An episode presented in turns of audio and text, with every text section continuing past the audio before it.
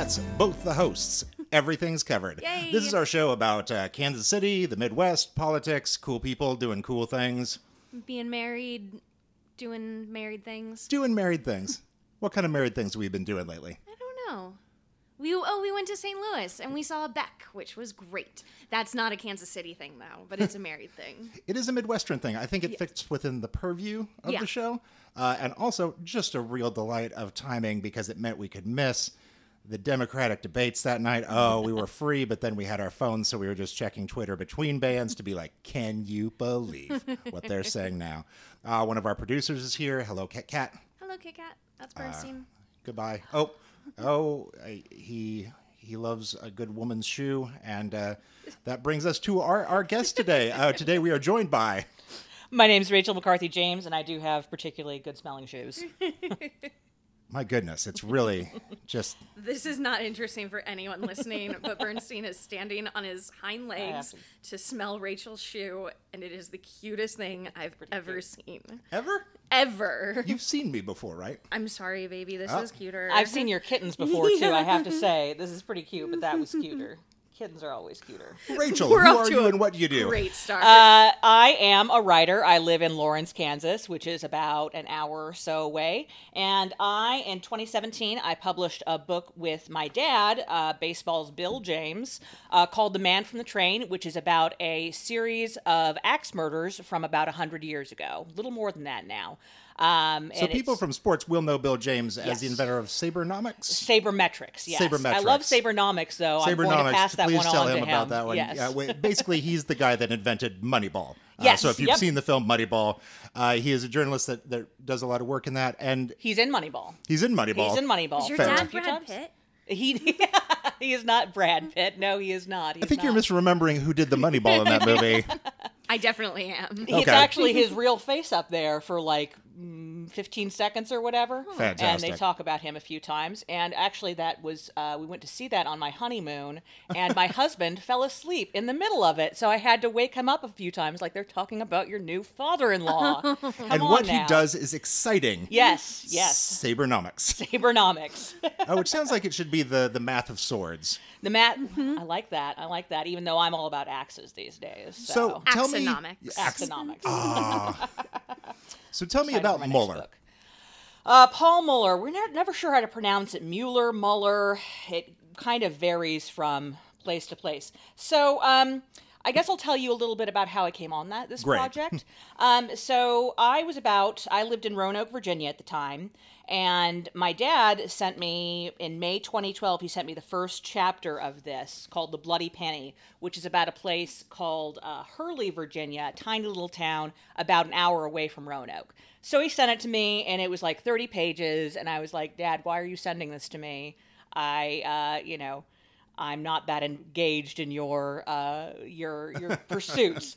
Um, and then, uh, right as I was about to move, a few months later, uh, he was like, "I need a research assistant for this book." Uh, and my mom was like, "Why don't you hire Rachel?" So he sent me this, and he did a little test first. And he was like, "Okay, so." I've sent you this first one, which doesn't mention Mueller or Villisca or You were- anything like for, that. For for the people that are listening to the audio right now, they just keep hearing the book being flipped through the pages like you're you you have such a nervous energy, but I think it's good for sound. there you go. There you go. That's Full it. experience. It's a book. It's real. Uh, yes, you can find it at any bookstore. so uh, he sent me this, didn't tell me any of the context about it. We didn't even know about Mueller at that point. Um, and he said, okay, so read this and see if you can find anything else. And fortunately, if you uh, Google axe murders, Villisca is what comes up immediately. So I looked at it, looked at this, and saw the similarities and said, okay, well, obviously it's about the Villisca axe murders, which were a famous unsolved crime that happened in uh, June 1912. and that's eight people, right? In one Eight night. people in one night, which was not his highest uh, one night kill count, uh, but it was one of the highest. And this, um, so it was an unexplained murder, prominent family in town. Um, and a, half the town was convinced that his business rival, whom I believe the uh, victim, J.B. Moore, was having an affair with his wife. People thought that he murdered J.B. Moore and his wife and their children, and then two little neighbor children who happened to be staying there, which is really intense. Um, but most people believed that it was unsolved. Nobody knew who did it. They knew that there were a few other crimes around the same time mm-hmm. um, that were similar and probably by the same person, but nobody knew who it was. It and was this is happening mystery. sort of uh, within the, the, couple of years of basically Jack the Ripper. But uh, yeah, uh, these are aligning in such a way that like the concept of a transient serial killer or even a serial killer didn't exist. So people all over the country were having these similar axe murders that fit a time frame but it would never occur to somebody that it wasn't somebody that like knew the victims or had yeah. like a reason to kill them. well, they didn't. He didn't have a reason. Yeah, the idea of a serial murderer was completely foreign to them. Occasionally, they would catch on, and uh, around the time of Villisca, they did know that somebody was going around the country killing families. He was called Billy the Axeman. Um, but in Villisca specifically, what turned it into legend um, was they pretty much disregarded that immediately. And the town was caught up for more than a decade in these different trials and factions that had split this town into two. Um, so that's what made it so long lasting. That feels like a play that, like yeah, a, a, weird art town where like everyone right. has to pick a side in an axe murder. Actually, um, there is a similar Iowa axe murder um, that a couple of people have suggested to me is related, but which I don't believe is, uh, which inspired a play called Trifles, which you might not have heard of. It's by Susan Glaspell. And I knew it because I used to be a tutor at a community college, and we would get like 20 papers a year that were about trifles. So I already knew about it from that. Um, but there were a ton of axe murderers just in general in this period. It was an, an the phrase Dad uses is an aneurysm of axe murders, and it really was. Um, is it because the, everyone had access to axes and guns didn't work in that way yet? Guns were starting to work as part of the interesting thing. Guns were stef- definitely starting to work. Um, you know, I looked at a lot of crimes, other crimes unrelated to this, uh, through these decades that he was active, which is roughly 1898 to 1914. Um, and there were definitely a lot of gun murders, a lot of shootings. Um, but it's interesting because, you know, axes, and this is the subject of my next book, which is uh, um, about the history of axe murders.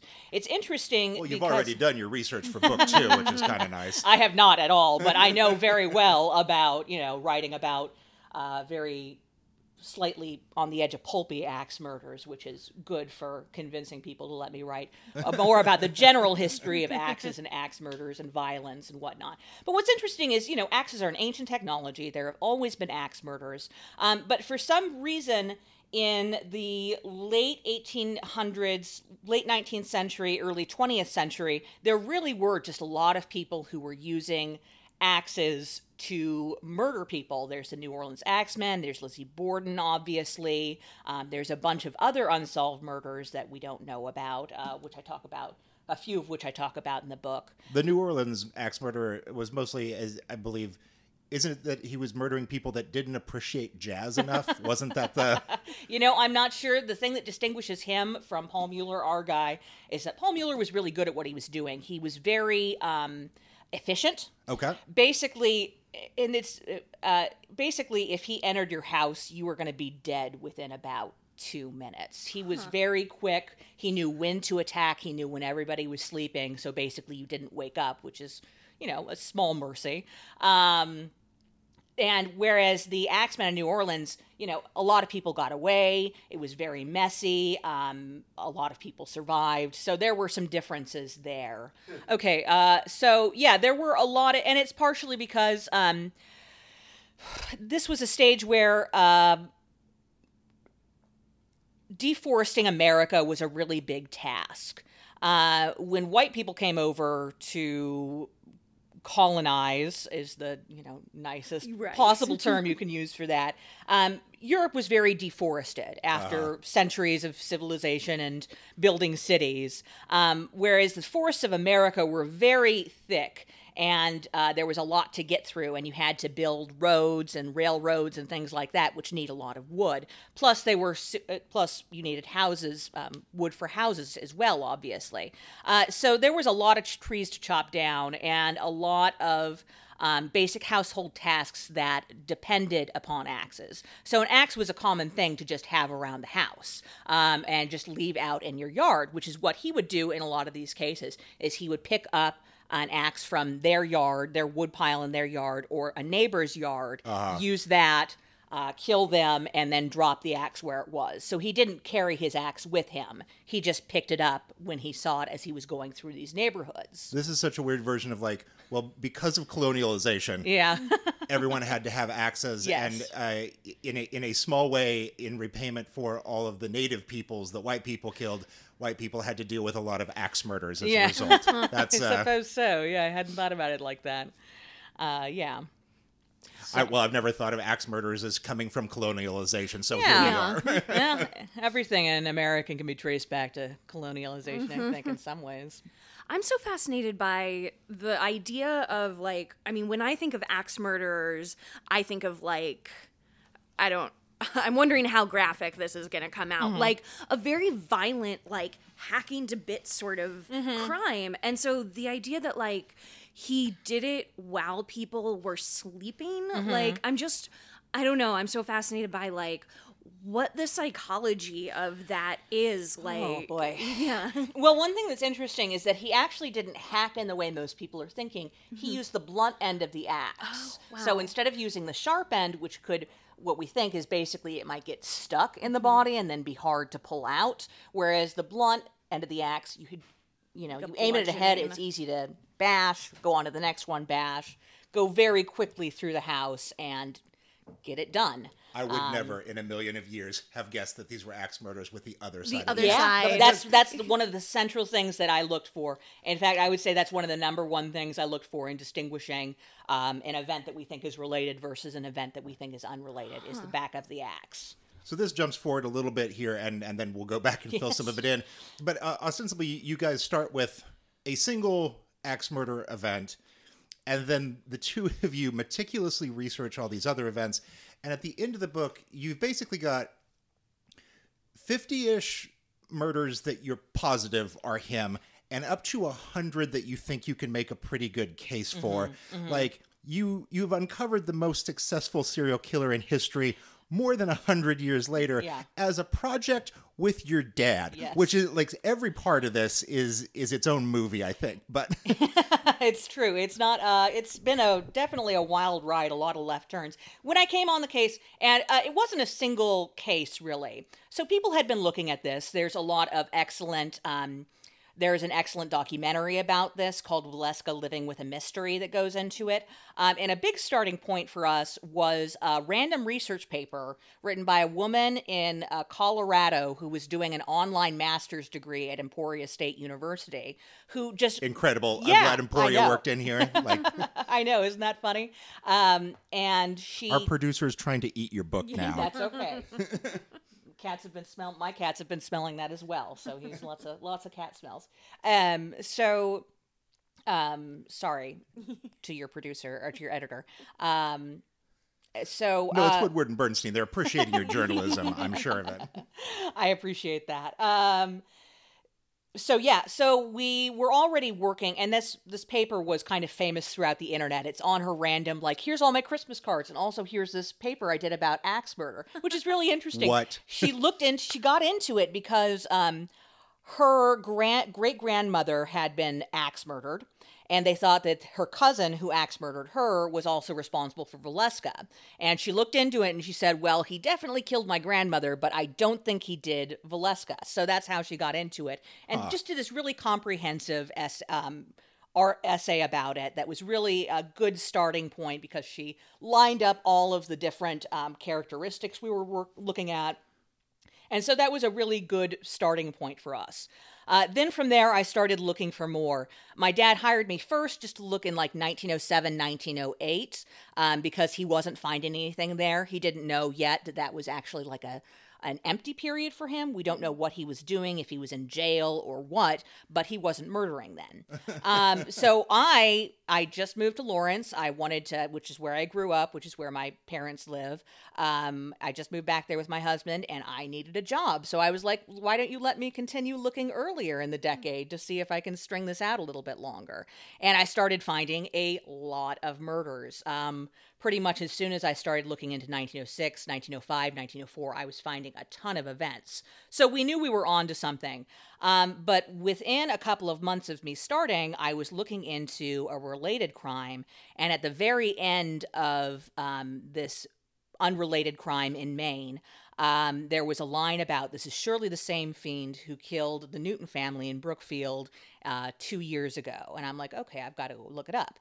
And um, so I Google it. I go to this weird uh, history of the Massachusetts Police Department from 1600 to 1904. Um, I go look through that, trying to find out more information about this. And I get to a description of this, and it's hitting everything back of the axe, family attacked while sleeping, uh, little girl, lamp left off the chin, ch- uh, chimney left off the lamp, uh, windows covered, uh, door locked from the inside, etc. And I'm like, oh my God, this is clearly an event. And then at the end it says, uh, the person who committed this was Paul Mueller, the hired hand, who was last seen headed for the train. And at that second I was like, "Holy shit! Did I just solve this? I didn't just solve this, did I? What, what happened? Is this for real?" And also, And- somebody solved this a hundred years ago, and no one right. put the pieces together. well, together. but that was before he. But the thing is, when they wrote that, that was before he was killing everyone because he didn't start like. There was like a two year gap between the first murder and the next one we can find, and he didn't really get going until well after this. So, after everyone had forgotten this, which was really smart. He was really good. He was really canny about how to avoid these local police departments, how to come in, kill a family, and be gone before anyone even knows it happened. Um, so, anyway, I found that within a couple of months of coming on, and at that point, we knew we had a real story with a beginning, middle, and end, even if it's told in reverse chronological order. Right. Um, so, so once we did that, we started going back and trying to fill in and figure out uh, how many more crimes there are, what the context is like, how much can we figure out about this. And that took about four years of research before we were done with it. It was a big task. And in total, like Yeah. you've managed to find basically, I, I think by your, your own admission, something like maybe 500 words ever written about this guy's Yeah. life. yeah. Yeah. No, we don't know. We don't know much about him at all. Um, you know, and 500 words is honestly is kind of a kind of a lot in the context of some of these cases where there'll just be a paragraph written about some of these families who died. And obviously those are the low information events where we're not totally sure if that's uh, that was related or not, but you would be surprised how little notice was taken of some of these incredibly gruesome, horrible, devastating events. Um, you know, you think that it's really shocking to see how quickly people forget these huge murders. We have this expectation um, that we're going to run in this true crime boom that we're in right, Right. now. There's this expectation you're going to run out of murders at some point. You absolutely are not. There are so many forgotten murders, even happening, you know, even connected to famous people like um, Frank Lloyd Wright's uh, servant axe murdered his family um, at their at his uh, farm home in Wisconsin. People have completely forgotten this event. uh, it's Frank Lloyd Wright is a huge deal, but people have kind of, you know, there's a Wikipedia entry about it, but there's not like five podcasts about it. There's just a ton of different events that are completely fascinating, tell a huge story about the time and context in which they took place.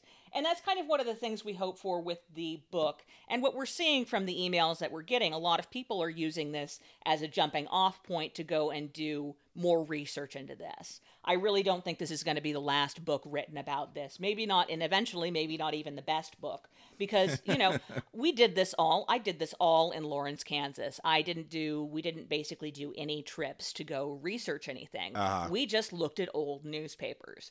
People who live in, you know, Colorado Springs or uh, Brookfield or um, uh, the Panhandle Florida can go and look for local archives that are going to have a lot more information and shed a lot more light on what happened to these families. You weren't getting into I microfiche in I local was not getting into. I. I did a little microfiche, but for the most part, no. I was, and that's you know, it sounds impressive that I did this 100 years afterwards, but really it's just the technology catching up. Uh-huh. You couldn't have done this before without a searchable archive of small town newspapers from across the country. That's the only way to really see this pattern playing out um, until he reached, well, as I said earlier, um, he did, they were, they knew that he was they knew there was a serial killer, even though they didn't have the language for it Right. at the time. But that's only when he was killing people like every other week. For most of this, it was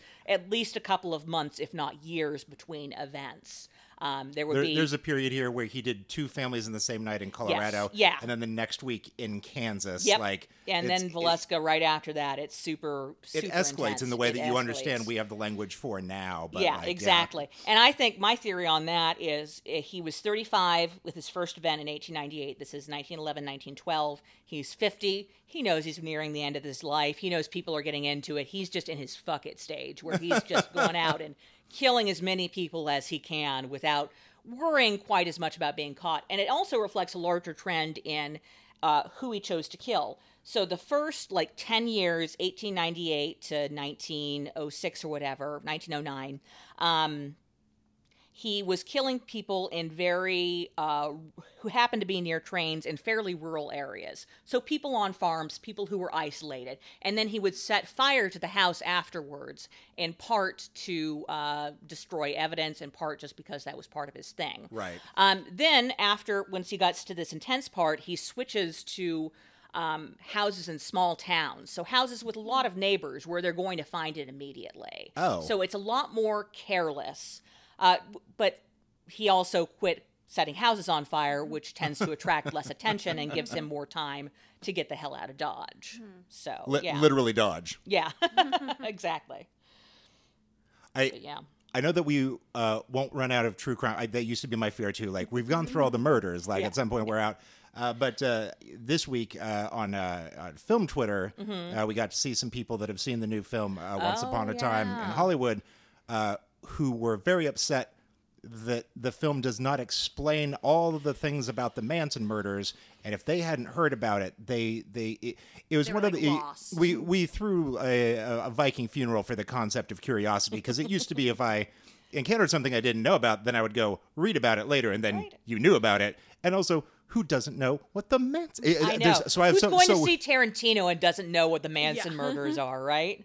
and even if you don't like it, it, it was the conversation i got into with a with a different friend is like if you if you didn't know what they are at all then you just thought that this was another fictional part of the movie so you had to know just enough to know that it was a real thing but not enough to know what it is and then to be angry it's a very particular sweet spot for being a shit really human bizarre, being yeah. uh, so we're not going to run out of true crime we can just keep telling these stories forever Absolutely. There's a lot of, I mean, in these most famous ones, and that's part of what I was talking about earlier, is there's so many fascinating angles. I mean, there's a whole subsection here that's basically, you know, about race in America and this difficult period leading up to uh, the Red Summer of 1919. Um, because black people were often blamed or even hung for yes, these crimes Yes, they were lynched. Yeah, many in many cases were well, not many, but a few of these cases were lynched, and in some cases, um, he targeted black families. He killed black families, and their murders were not taken as seriously by the police. And in one case, um, this 18-year-old girl, who's clearly just like having some mental health issues, uh, claimed that she was responsible for all of for about 30 of these subset of murders. Huh. And she was convicted, even though everyone was kind of like, really? Did she really do this? I don't know. So they convicted her for one murder. She was in for 10 years. Her name's Clementine Barnabet. And I would just love to see somebody really dig in on her. I might return to it later in my career because it's just a fascinating case in which, um, you know, about I think it was 10 black families were killed in uh, 1910 and 1911 in western Louisiana and eastern Texas. And a couple of them are the man from the train. Um, one of them is very close to his typical profile, but a lot of them are not related at all. We can tell because it's the wrong side of the axe. There's a bunch of attention seeking stuff that um, the killer did that he wouldn't do. Uh, it's the wrong time of day, etc. Um, and I have no idea who was committing these murders. And I'm I don't believe it's Clementine. I don't believe most of them were our guy. And uh, I just have no idea. I'd love to see someone else take up. So it might mantle. be some of the first cases of like copycat stuff where like Yeah. racists were able to be like, oh, we could just do Yeah. that, and they'll think it's that same Exactly. guy. Oh shit! I don't know if it was necessarily about him because he didn't have a national profile yet, but I think that they saw the opportunity to he they saw that black families were terrified Right. and they took the opportunity to turn that into not just a community in pain, but took the opportunity to terrorize that community and to um, you know really fuck with their lives and it was it's pretty horrific. And, you still see that today um, there were a few black churches that were Right. set on fire. That's the same area. That's the same um, area of louisiana. So you see how these you know these tensions have erupted into violence again and again throughout our history and we're still not really dealing with them. And you have sort of an interesting like there's an interesting epilogue to his story, which is that you think that maybe he went back to Germany at the end of his life because there's then a series of axe murders in Germany. There's just the one very famous axe murder that we think might be connected, Hinterkaifeck. Um, and I'm we're neither of us speak German, so we haven't looked at it as closely as we have everything else in here. But I love that you have of, a 400 page book and you're like, this is just the limitations we had working It from really Lords. If only it we really could have. uh, you know, we're doing the work of connecting across a broad spectrum. Um, but that's, except for Villisca, we don't get super, super, super in depth. Um, and I'm hoping that, especially with some of these, I'd love to see more on the Newtons, uh, the Castaways, who were one of the families I was just talking about that was committed by him. Fascinating story of this um, mixed race family. Uh, Lewis Castaway was such a he was such a active member of the community. He was uh, in the local Republican Party when Republican parties were about anti-racism instead of embracing racism. Um, he was a local school janitor. He's one of the most people I found who's the most whose life was the most chronicled in the paper before his death. Um, so he was really leading this incredible life, making progress for his community, and then it was cut short so suddenly. And we've, but because he was such a beloved member of the community, we've got a wealth of detail about that. And I believe that there's even more detail to be found if you were to live in San Antonio, which is where he lived. So. If you're listening in San Antonio, go look up the Castaways, please. Do you have any questions about the world of true crime? I mean, a million. um, how far along? How far along are you in your next book? I am just writing the sample chapter now. Can't talk a ton about it yet. Um, it's definitely going Because to it might be a couple of years and you don't want somebody else to run away with it. Yes. Exactly, exactly. Well, it's going to be a huge. It's going to be another five years before this one is done. I don't know. I've got another idea that I'm working on that's in the true crime area, but not so murdery. Um, but I would love to talk about it so much because I've spent the last six months just working on this uh, sample chapter. But unfortunately, my agent has told me I'm not allowed to. So, Oh. but hopefully, after I get my book deal, maybe I can come back and talk more about it. Nice. What is it like to spend just like four years, and I guess now uh, further years down the line, just Seven years. researching axe murder? Uh, Like, it Oh, seems like it's a lot. Well, um, you know, this was it was uh, it was pretty grueling. The first few months, I was just doing this pretty much full time. Uh, and I started having trouble sleeping, and I was like, I can't deal with this. I can't be researching murders after dark anymore. um, so you have I, to leave your work at work. exactly Five o'clock every day. Uh, exactly. You know, my dad and I are very similar people. We have a lot of similar flaws, and he's taught me a lot of bad work habits. And one of them is just work all the time whenever you feel like working, and then don't work for a while. But I had to set, like, not follow his example and not send him, respond to his 3 a.m. emails at 3 a.m. about axe murder. Um, so what I did was I These are would- all things that seem to resonate in this household. yep. uh, yeah, and I still do that, and it's a little different now. Anyway, um, so I would work on it in the morning, and then in the afternoon, I would go work at the Boys and Girls Club at my old elementary school, which is right down the street. So that would be a kind of a nice counterweight because I was reading about child murders all morning and then going and playing with the children who are alive right now. Uh, It doesn't sound like it helps that much. Like that seems like a Uh, no, it was good because it was, you know, getting out of the house, uh, getting some exercise, um, getting some separation from it. Because Sure. it's, you know, dad's always working on a million different things. Well, I was working on this. I was pretty much just working on this, just researching and looking at newspaper after newspaper after newspaper. So I had to, I had to, I had to change it up a little bit and mm-hmm. make sure I wasn't doing nothing but this because that would have been very grim. It's it's so funny though because like so many people use true crime as like a way to wind down, Where like a way to relaxation. Yeah, I exactly. know, I she know. was listening to my favorite murder while while making our wedding cake. Yeah. So like yeah. it's baked into I- our oh, yeah. relationship. Oh, yeah. I, ju- I just started uh, with a new therapist actually, and she was asking me like, "So what do you do to decompress from work?" And I was like, "I listen to a lot of murder stuff actually," and she said that is very common, which I knew, but it's nice to have validation. yeah from it's an therapist. interesting um it's an interesting pressure release is kind of it's kind of like imagining the worst thing that could happen to comfort yourself that it's not that bad Mm-hmm. Yeah. that it always could be worse at least you're probably not getting murdered tonight Probably, Probably not not. you never know but probably not and that's one thing that will comfort me a little bit. I'm like, well, you know what? If I ever get mur- murdered, I know there will be some podcasts about it. Yeah. Because solving a murder and then getting murdered. Yeah. Somebody will listen to this as research for your murder. Exactly. Uh-huh. Exactly. Hi, future scholars. Please solve it. Please don't. Otherwise, I'll haunt. Have to haunt this house. I'm just gonna put that out there. If any of us are murdered, somewhat, please solve it. Yes, to the future people listening to this. This Please got- solve my murder is a this good shirt. Yeah. oh boy. Oh boy. Uh, what what else? What were some of the weirdest parts of the uh, the the story that you were just like, I can't believe that we're going down this road? Wait, let me think for a second. Um, I have a million from. Oh. So you're asking me to go into my mental archives here, Right. which have been pushed out by other weird stuff at this point. Uh, oh, one of the weirdest ones uh, was this in um, Cottonwood, Alabama, uh, the Christmas family.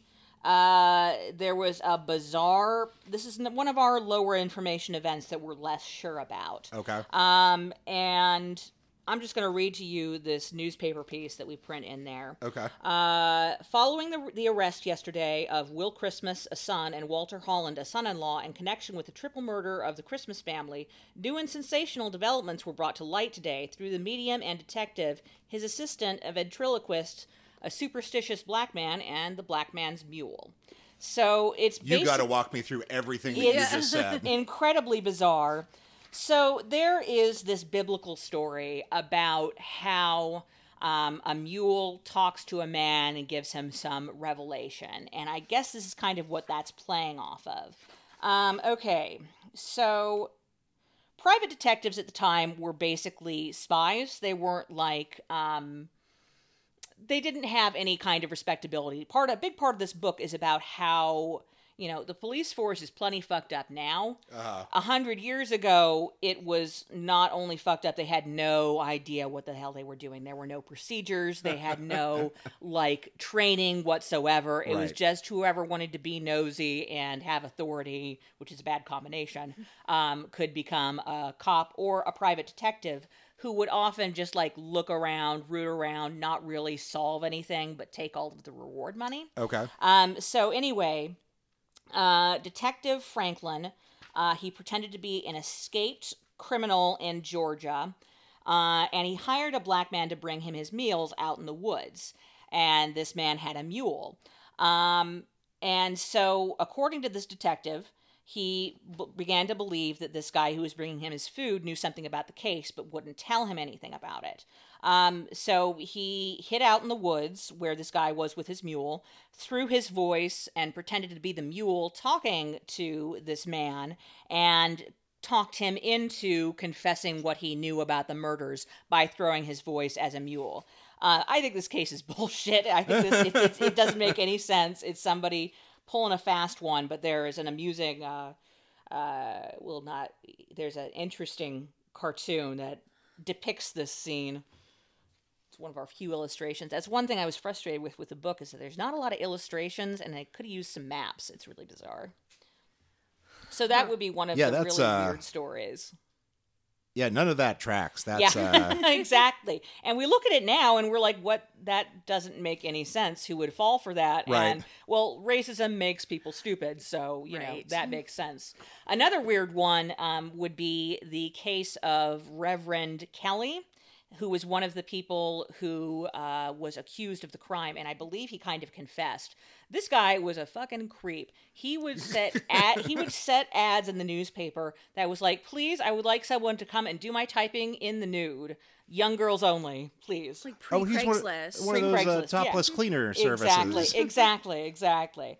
Uh, so there were a lot of weird stories in here. I mean, uh, and just learning about the little quirks of, uh, you know, railroad life and um, farm life in this era was really interesting to me. And just the gap in technology that was one thing that I hadn't realized before this. And one thing that I think Dad does a really good job of elucidating in this book is um, how quickly technology was developing at this stage.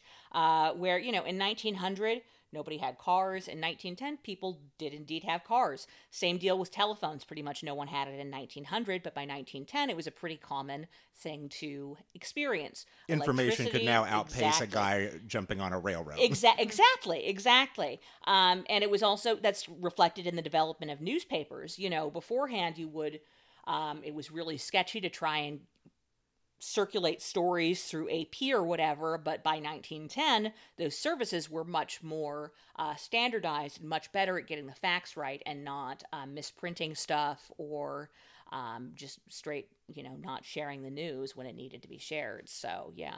It seems like in a book about axe murders, you you've written about a much more the the much darker thing is like the what America was at this point. Yeah. Like there's so much worse, and like while while there was an axe murder, it seems like everyone around all of these things is actually also equally shit. yeah, yeah. I mean, that's America, though. Anytime you start learning about its history, you start learning about all the fucked up shit we were doing at Right. the time, and how we haven't really addressed any of those things at all. So, yeah. Boy, this was fun. I, it it must be fun at parties. Like uh, I did have get some uh, get some uh, ammunition out of this while it was in progress because people wouldn't believe me. They'd be like, "This is made up. You're not. This isn't real." Right. I'm like, "No, no, it's real. I'm publishing it with Scribner." So yeah, yeah, it's uh, it's it's been an interesting journey for sure. Not one that I expected to take. You know, Dad was always obsessed with true crime, and I've always enjoyed true crime. I love In Cold Blood. That's one of my favorite books. Um, and I've enjoyed many. others. Helter Skelter is a great book. Um, but I'd never been as into it. Dad's basically obsessed with two things: murder and baseball, and he always if has. only been. one day the two could cross. Uh, I mean, I'm surprised he hasn't written a book just about murder and baseball. Um, so I always it was interesting to collaborate with him on this. Uh, you know, I was when I was coming off this, I'd been living in Virginia for eight years, so I hadn't spent that much time with my dad during that time. Uh, so it was really good to uh, connect over this and kind of find this professional rapport that I don't think a lot of people get to have with their parents. So that what was what is yeah. because it's it is near the top of my list of fears. What is it like to work professionally with your father? It went a Is lot- do you have any tips or tricks for that? it went a lot better than honestly I thought it would at the beginning. Um, I was, you know, worried because my dad's a really, really can be a really prickly guy. You guys have seen his Twitter; it's fucking nuts. Uh, sorry, Dad.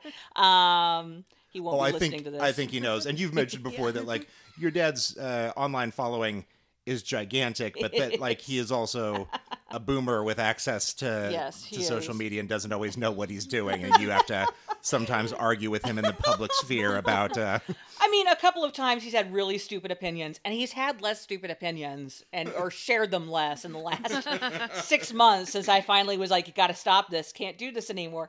Uh, it was funny. You uh, saw that tweet. He tweeted this weird thing about um about if everyone had bed bugs, no one would care about bed bugs. which is I don't understand at all. The bed bugs are still gonna bite you. Yeah, You- hot you're take, still hot gonna bed bite ya. take. And your response was, "Sounds like your trip's going well." Like just and he immediately, and I hope if you're, uh, this won't air for a little while. Right. yet. Okay. So uh, he te- he uh, DM'd me, and he was like, you know, you really shouldn't, which is oh, you really shouldn't mention when you're out on a trip. Someone will come and steal from your house because they know you're out on a trip, which is such a boomer dad thing to Right. say. This belief that everybody's going to come and come for your stuff. But anyway, back if to your if someone decides to bling ring Bill James, Exact- you know what? It's I'd like to see them try. Um, don't know what they would get out of it. Uh, I guess he does have some World Series rings now, but they're not going to find it at the house. Anyway, if you're looking to, if you're if you're reading this to read up on, uh, to figure out how to steal from me, well, don't. There's not a lot to steal. Um, anyway, but back to your question about uh, working with him. Yeah, it actually went really well. He can be really prickly. Um, but one thing is, he's always kind of seen me as his mini me a little bit. I look like him. I have a lot of his virtues and a lot of his flaws. Uh, I'm the oldest child. I'm the only writer. So um, I think it was kind of natural in that sense for us to eventually uh, work together. And I really have to say, you know, regardless of family connections, if you hire someone as a research assistant and they make a big research discovery, there's a temptation to just take that and be thank you in the acknowledgments. Mm-hmm. Right. And that was never a thing. He would never have done that to me. As soon as I found this, he was like, all right, well, this is our book that we're going to write together. You're going to be on the cover. Uh, and basically launch my career. Thanks, nepotism. um, so it was. you cracked a murder from a hundred years ago. I don't think it qualifies as nepotism. Well, I mean, but would I have gotten the chance to crack a murder from 100 years ago if I wasn't somebody's Right. daughter? No, I wouldn't. So, you know, yes, it's my accomplishment, and I'm not going to pretend it's, uh, you know, just that. But at the same time, you have to acknowledge, especially in the writing world, um, where so much of this is about who is whose parents, who's got connections. If I, you know, that now that I've got a little bit of success, I've got to mention you know, I'm here in part, in large part, because my dad's a successful writer. It didn't just happen by my own hard work, bootstraps, etc. So, you, you know, yeah. I just feel, you know, talking about feminism, I always am thinking about my privilege, whether it's white privilege, class privilege, whatever. And it's important for me to talk about that class privilege and the, just the privilege of connections and that. Um, you know, I'm very proud of what I've done here. I'm very proud of this book. Uh, proud of my, you know, discovery here. But at the same time, you know, I'm standing on somebody else's 30 year career, not my own 30 Yeah, you made the most out of an opportunity. Exactly, But to exactly. ignore the fact that you were given this opportunity Exactly. through through your father. like, Exactly. yeah. Yeah, of course. Yeah. You have any last questions here? No. Okay, then uh, we uh, we wrap up the episodes usually by uh, everyone gives a pop culture recommendation, uh, something you've watched or read lately, uh, or uh, or something that's always mattered to you. Uh, just uh, something fun to uh, to end on. Uh, I'd like to recommend. There's a book called The Man from the Train. you took mine. Oh, really? Uh, there is a film on Amazon Prime right now called Serenity. It is not the space movie, it is a movie called Serenity. Don't read anything, just go watch it. Viv showed it to me the other night. She knew some of the twisty things and just spent the whole movie watching me, waiting for me to lose my shit. And indeed, I did. we we were watching very different movies if you've read spoilery reviews. So don't do that. Just go watch one of the weirdest movies of the last couple of How? years. How?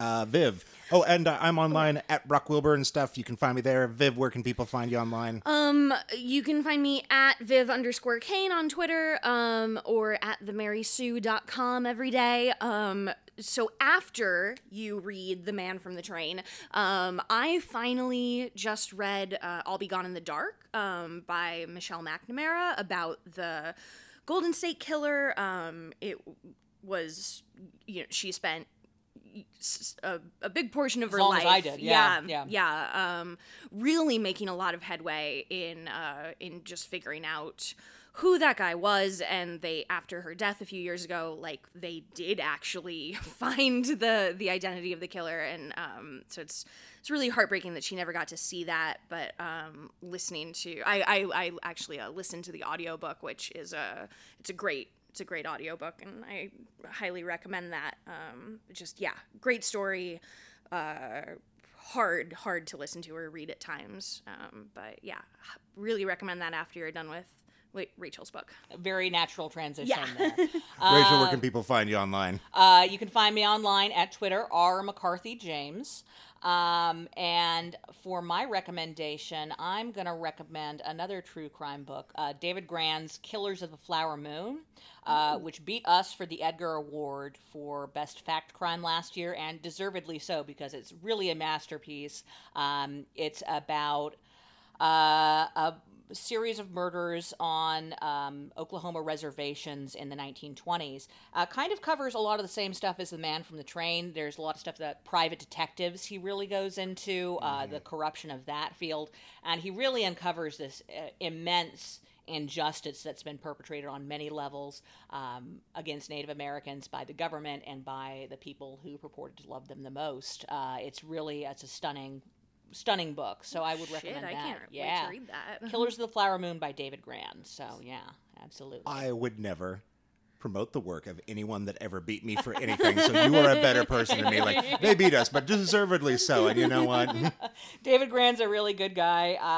Um, you know, he's uh, been a good mentor to some of my friends, and they've passed on the favor to me. So I really, and it's such a good book. It's really, it's it's really spectacular work. So I would definitely recommend that. Rachel, thank you so much for joining Thank us. Thank you for today. having me. Uh, this has been Missouri Loves Company. Please write reviews, uh, click that, smash that subscribe Smash button, it. smash it, uh, and uh, leave us a comment. Uh, thank you guys so much for listening. Bye. Bye. Bye.